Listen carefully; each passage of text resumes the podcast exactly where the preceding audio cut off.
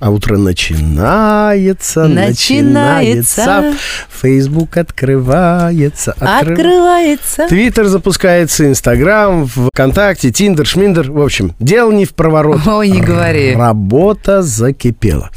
Как говорил один мудрец, Фейсбук мне друг, но истина дороже. Сейчас расскажем о том, как социальные сети могут привести к проблемам в отношениях. Рубен и Ева. И вы поймите нас правильно, мы не будем бурчать, что социальные сети это зло, мы сами ими пользуемся. Не, мы, в обязательно придем к какой-нибудь пользе по ходу. Конечно. Я не знаю, пока какой, но сейчас обязательно Давайте. придем. Это ж мы.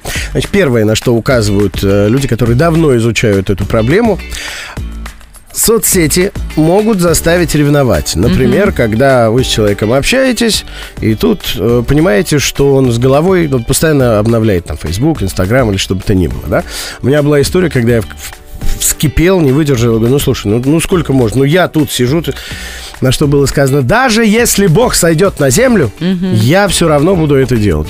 Ну, как- не знаю, там, кто там сошел, я-то уже ушел. Ну, плюс ко всему еще социальные сети заставляют ревновать, когда ты видишь, что фотографии твоего любимого человека там кто-то лайкает постоянно, пишет Ну да. какие-то комментарии, сразу начинают э, нарис- э, рисоваться какие-то картины, да, то есть там и до паранойи близко очень. А еще это туда же, в ту же копилочку ревности. Там ведь у многих все еще полно фотографий с бывшими, Ха. которые почему-то не удаляются. А ты считаешь, нужно удалять, когда отношения заканчиваются? Это же как история. Мне кажется, что это неуместно. Еще что может привести к проблемам в отношениях?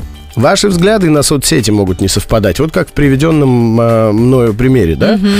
Как бы я ни относился к соцсетям, мне кажется, когда два человека общаются, какая нафиг соцсеть? Ну, да? плюс ко всему еще нужно как-то действительно в семье договориться, что можно постить, а что нельзя. Потому что э, я знаю, что возникают конфликты. А зачем ты всем об этом рассказала? Это наше личное. Как вариант, да. И еще одна причина, на которую указывают все дружно. Соцсети жрут время, которое можно было бы Да. посвятить друг другу. Да. А тут сидишь, значит, непонятно чем Сидишь и занимаешься. тыкаешь, сидишь. Я, кстати, вот была сейчас на свадьбе, мы с мужем ходили, и в какой-то момент я поняла, что я больше не могу стоять на каблуках. Я, я люблю кеды, я люблю кроссовки. Я села, и машинально, конечно же, я достала телефон.